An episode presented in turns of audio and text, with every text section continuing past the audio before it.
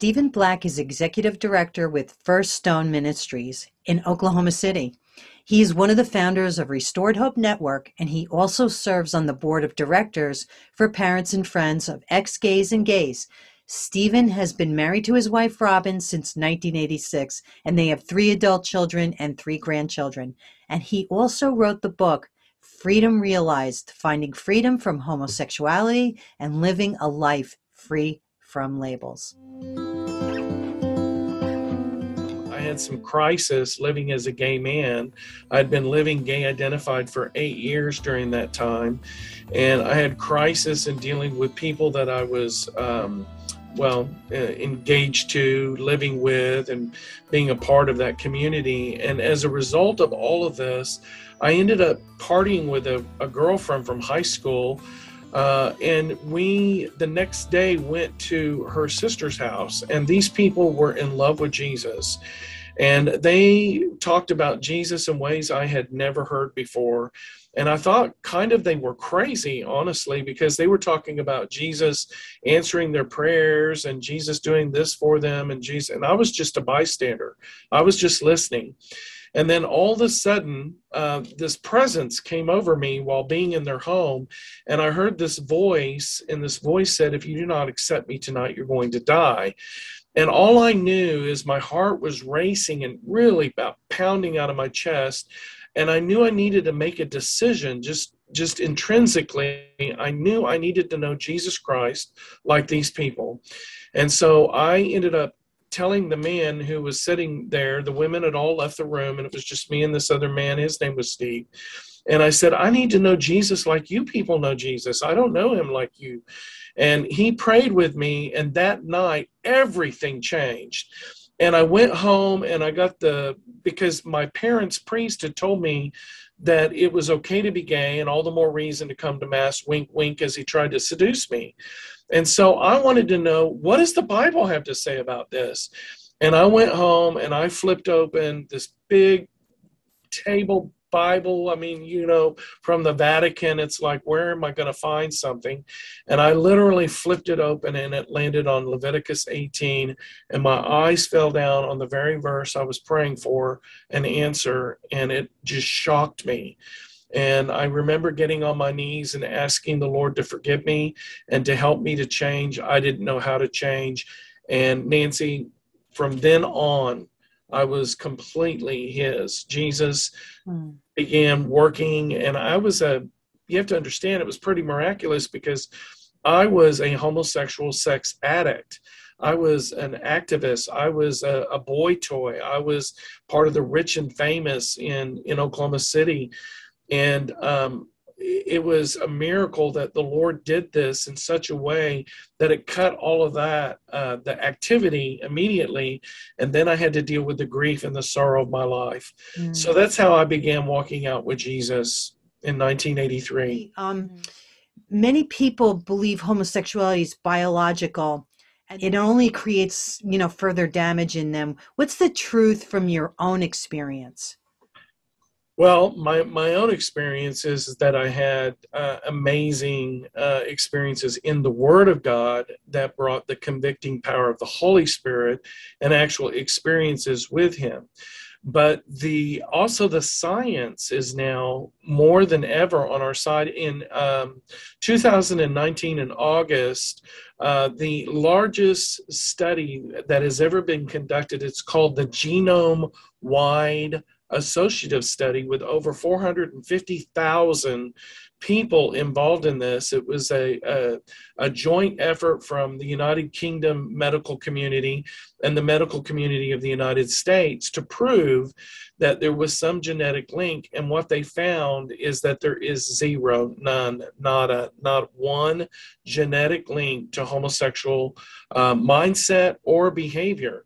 Now, what we do know, though, and what was stated even in that report, is the environmental factors by which a a particular personality or a particular type of, of um, uh, gifted individual and the way that they view themselves, these environmental factors mm-hmm. absolutely play a role on identity and uh, one's sexual development, especially when you look at the high numbers of people who, like my own story, were molested at 6, 10, 12. I was molested. And so there's a lot of sexual abuse and or what we call sexual distortions where high 90% of the people that we surveyed we found had what were sexual distortions. So that would be graphic sex talk graphic sexual information uh, prepubescent. And so that brings in a lot of confusion hmm. uh, to people and then of course with sexual abuse and then if there's a breakdown in the family there's usually traumas mm-hmm. uh, that need to be dealt with and for some people we have to have compassion because it can take years of, of hard work and recovery from some of these traumatic things that have taken place in people that identify as lgbtq mm-hmm. the damage that's done is is uh, tremendous to them in in so many ways and i'm sure and it was that way for you. It was. It was terrible. And it did take years to recover. And uh, you know i probably got married a little younger than what i should have. I was three years into my journey. Uh, i usually recommend that men really get a hold of a good you know uh, healthy sense of their identity as male before they pursue the opposite sex because i minister mainly to men.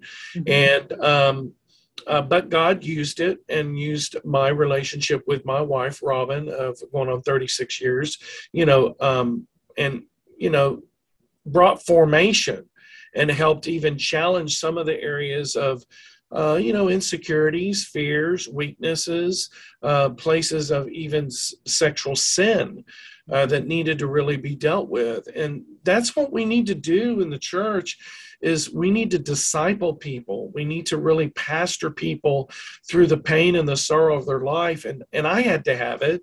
Mm-hmm. And, um, and there's no shame in that. There, it's just part of the process of what is becoming like Jesus, a Christian. So it's what we call, you know, sanctification or becoming holy, separated to God in our behavior. And then the mind can change. Mm-hmm. And you really can change your way of thinking uh, about your same sex and your opposite sex and dealing with what are like bitter root judgments and it's it's yeah. ironic even in hebrews the the the idea of bitterness and it going and causing defilement is also in context of sexual immorality in that same passage of scripture mm-hmm. and so we see it also in romans 1 that many people deal with bitterness and unforgiveness and ungratefulness and that was certainly true of my story mm-hmm. because of being so sinned against. And some of these people that are living, you know, gay and proud and here and in your face, when you look at people like Rosie O'Donnell and Ellen DeGeneres, I mean, they have horrific molestation in their background uh-huh. and and their anger and their hurt and their hatred of men and and the reason for it it makes sense when you start looking at traumas Yes. Oh my gosh. Yes. Talking about churches, in your book, you were talking about a church named Exodus.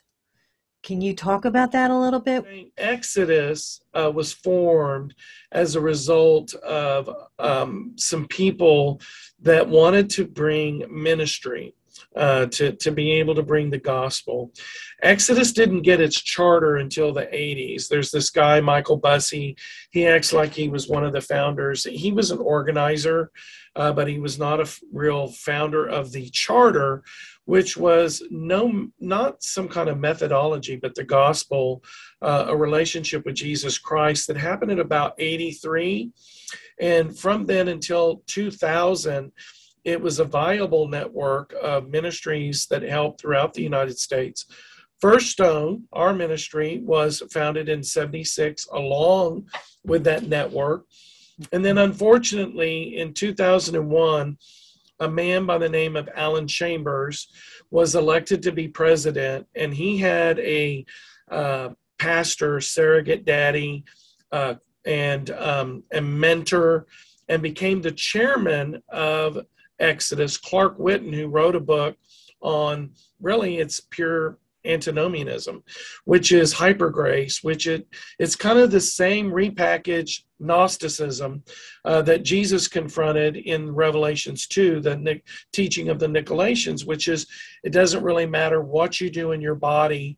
Psychology has already said there's an orientation, and grace covers everything. And so that became the teaching. As a result of that, Exodus imploded. Um, a lot of us that were in leadership, I was the uh, chairman of the ministry council. I'm the one who brought the Matthew 18 process and one of seven founders of the Restored Hope Network uh, that brought a charge to remain biblically orthodox with all of these other organizations. And there's about 60 uh, that continue to do the frontline work, even though Alan Chambers went on uh, Oprah's network and Lisa Ling and said nobody changes and we're all closing up shop. And it's not true. The ministry has continued on, and we've been, you know, the last 10 years continuing to thrive and help people find lasting freedom. Mm-hmm. And uh, there's a whole new network called the Restored Hope Network. And, um, and our ministry was a part of that, and we continue to do the work of ministry. Mm-hmm. So in churches, then you, are since we're talking about churches, um, what what are they talking about in the gay church? Well, we have a new movement that started in the Presbyterian Church of America and the Southern Baptist Church, and that is called Revoice. And they're these players that are taking a step that is sort of one maybe one step towards the gospel in the idea of what is called side A and side B. So there, there's side B. Um, and on our website, we have an article that is uh, describes this the differing views. And uh, side B are people that call themselves LGBTQ Christian, but they want to be celibate and yet they're not really celibate. They have strong sex drives and they're strongly attracted to their same sex. And so they're abstainers. They're not really being called to celibacy. And, and I applaud them for that. I, I think it's great that they want to be abstainers. Uh, but what they're doing is they're trying to redefine this idea that, uh, according to Mark Yarhouse and D.A. Carson, uh, a white paper uh, that was presented to the Gospel Coalition in 2010, that there's a new group of people that the church must embrace called sexual minorities. And that's based upon the American Psychological Association of Orientation and that the church, the evangelical church, must accept these people because they can't change. Well, what they're doing, Nancy, is they're truncating the gospel because the gospel, like Paul said in Romans 1, it is the power of God. And like he said in second, second Timothy, they have a, a religion, but they deny the power of the grace of God.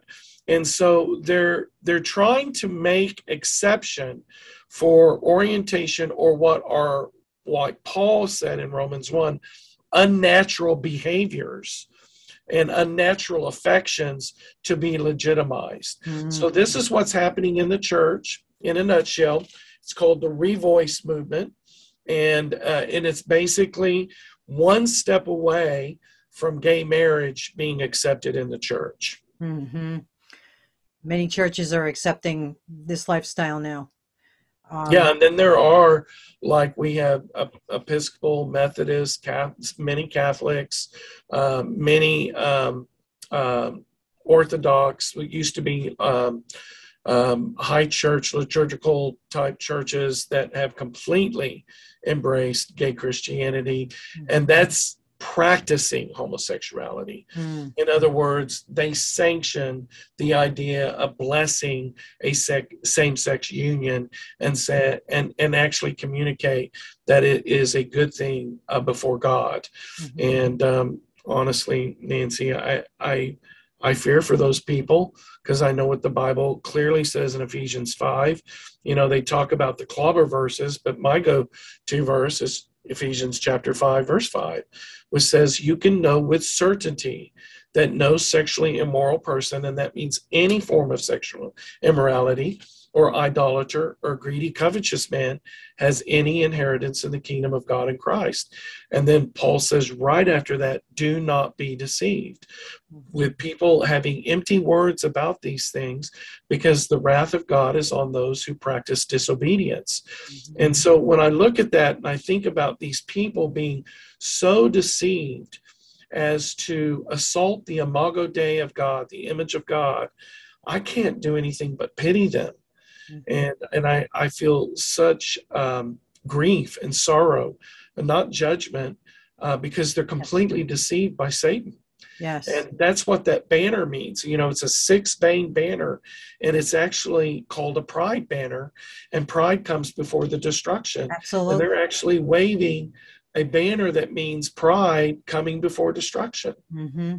So I'm going to shift now because I'm, I want to talk about what's going on in the schools um, and you know where this is headed and why parents are losing their rights to what their kids are, are uh, being uh, taught. Um, we know that the National Education Association has, from the propaganda from the LGBTQ plus sign community, have fully embraced a political ideology from the American Psychological Association.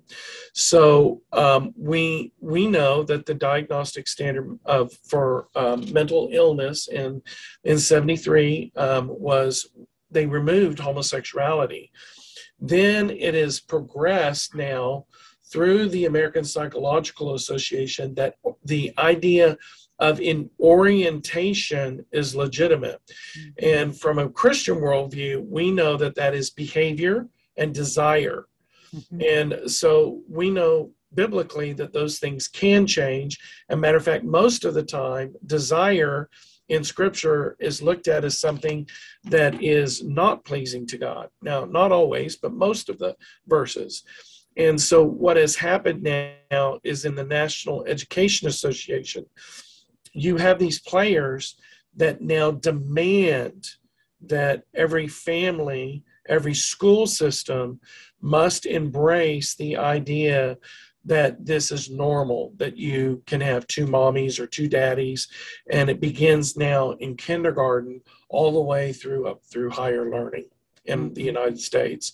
And just this week, even yesterday, was President Biden's um, proclamation of Trans uh, Celebration Awareness Day. And so the transgender movement has seen a skyrocketing of elementary school kids wanting to be the opposite gender because of this confusion and chaos that is allowed to come in to the education systems mm-hmm. of America. What can parents do? Well, that is a great question um, and um, it is a hard one.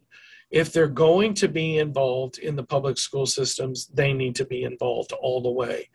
And they need to be involved in a way that says we need to get back to the fundamentals of reading, writing, arithmetic, uh, science, and history rather than ideology and this nonsense that an XY human being can become an XX a male be, to become a female or an XX, a female to become an XY.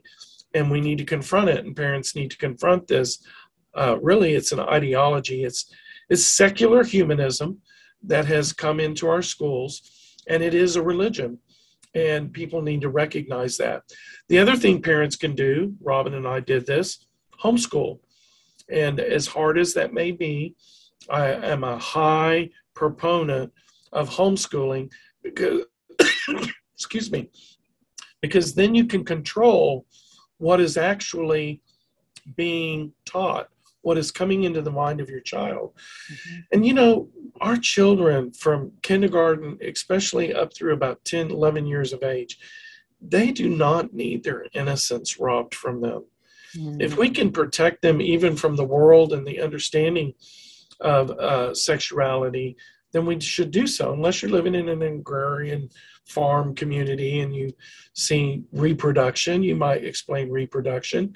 But the, the reality is, is that we need to teach our children from a biblical worldview and the beauty of what God has created in male and female and in the animal kingdom uh, and it's not homosexual it's not perverse mm-hmm. even though there are an- anomalies in the gay communities you know they they like to point to dominance in the animal kingdom but that's not homosexual at all mm-hmm. and um, and so we really do need to uh, look at that or christian schools and and if you're going to be involved in a christian school I know this is hard to hear, but it's even permeating our Christian schools now. Mm-hmm. And we need to really be on top of it as parents to be involved to find out what is going to be taught uh, concerning identity and sexuality.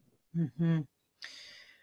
So many parents, they can't afford to go that route, and some are working hard for them to do homeschooling. So there's got to be a way for them to just you know harness this and understand what their kids are being taught. And, and have to be know, involved. and got to step in. yes yeah got to step in no matter how hard it is because there's a lot of parents that don't agree. You know there's a lot of parents that that say oh you know it's okay for my kid to be taught this you know and and it and then if you go up against them that's even harder. So um just what what is the balance between faithfulness to God's word and loving homosexuals? Well, I, I think it squarely lands on the gospel that we were all dead in our trespasses and sins, and that we use our own testimonies and revelation of the great kindness and mercy of God that has led us to repentance. Mm-hmm. And you know, a lot of people ask the question, how do I, you know, minister to my gay identified loved one? Well, are you living a uncompromised, godly Christian life yourself because you believe? And when you do that, you are just by the demonstration of your life, you are going to be loving a person and and presenting the gospel. Now I love the Saint Augustine or Saint of Francis. It's attributed to both of them. Their quote, which is. Um, preach the gospel all day long and if necessary use words but we know according to the letter of paul romans 10 that we have to preach the gospel we have to we have to eventually speak it but it is so imperative for for it to begin with us Mm-hmm. that the gospel is real to us and that we live it out so that when we are with gay identified people, we can talk about the loveliness and the beauty of our Savior Jesus Christ. And you know, what we have found is a lot of times, and this was true of my story, I was in an engineering department, I was studying to be an architect when I got saved, and they didn't make it about my homosexuality and the people that in the engineering department were all Christians. And they they made it about the loveliness of the gospel. Now one of my friends kept talking about eschatology and end time stuff and that kind of made me afraid a little bit. But it was good. You know the fear of the lord uh, was one of the very beginning parts of my salvation right? He said if you don't accept me tonight you're going to die. Mm-hmm. but living a life of faith before people is so important. I can't I cannot emphasize that enough. And then for parents who have um, maybe maybe they did something wrong. Maybe they you know I've never met a perfect parent. Robin and I have you know looked at our all of our kids are we're empty nesters and we look back and we go you know we made some mistakes right no perfect parent mm-hmm. but if a parent will go and admit their wrongs and ask for forgiveness and uh, especially if they were curt or mean concerning gay people or you know made jokes or whatever i mean a lot of people are guilty of that kind of stuff because they did find the behavior repulsive mm-hmm. and if their children struggle with that then it, it makes them feel like that they are repulsive to them mm-hmm. and so to have these honest levels of dialogue and love and forgiveness so important. It sets the child free to be able to turn their heart back towards home. Hmm Yeah, because you know, um, there are people that you know they send their kids to college, that you know, or the kid or the their child is now starting a a work and um, discovering the gay lifestyle, and you know, sometimes uh, I'm I'm sure it's breaking a heart of of parents. You know, um, do you have anything that you could say to them? Well, absolutely. Parents really, and we we have this. Matter of fact, it's happening tonight. A parent, family, and friends support group. Uh, there's a, a website called PFOX. I'm actually on the board of Parent, Family, and Friends of ex gays and gays, and um, parents really really need resources uh, to empower them and to encourage them. Uh, I was also involved in a documentary project with uh, American Family Association. Uh, there is a new movie that just came out called In His Image, and it's actually free to watch online, in his inhisimage.movie. And on their website, they have additional resources and videos that answer a lot of the questions that parents have. And then PFOX, uh, they also have a, a, a, series of videos that answer questions as well with a, um, a, a manual called Safe Exit. And so there are lots of resources out there. Parents really need um, other people to help them in what is really a grief support group because you're dealing with a major loss. And a lot of times, um, shame a lot of shame. Um, it might be because of the church they attend and they love their church, but they just don't feel like they can talk about this in their church. Well, these support groups really, really help them. And then eventually it can change. We've seen some families, even because of their boldness, change their whole community to start dealing with these issues. Mm-hmm. Um, in a Reformed Dutch um, uh, community in um, Michigan. I, I, had the the delight to speak in one of those communities, and it was a really kind of hard environment. But now they're dealing with it forthrightly because the families that are dealing with their children embracing homosexuality and transgenderism. Mm-hmm. So working on your own uh, broken heart first with people that are safe enough to process the pain and the grief and the sorrow, mm-hmm. and then asking Jesus how he might use you. Mm. So, how can this book help someone who may be struggling with a gay lifestyle? Excuse me, Nancy. Well, I tell my own story, and then I give an overview of the root causes of homosexuality now, in this book, it was just an overview. My second book I'm writing, it's going to deal, uh, it's going to blow up some of those points uh, and the practical avenues of ministry. In this book, I think it's chapter nine, that deal with um, how you can make a difference in somebody who is struggling.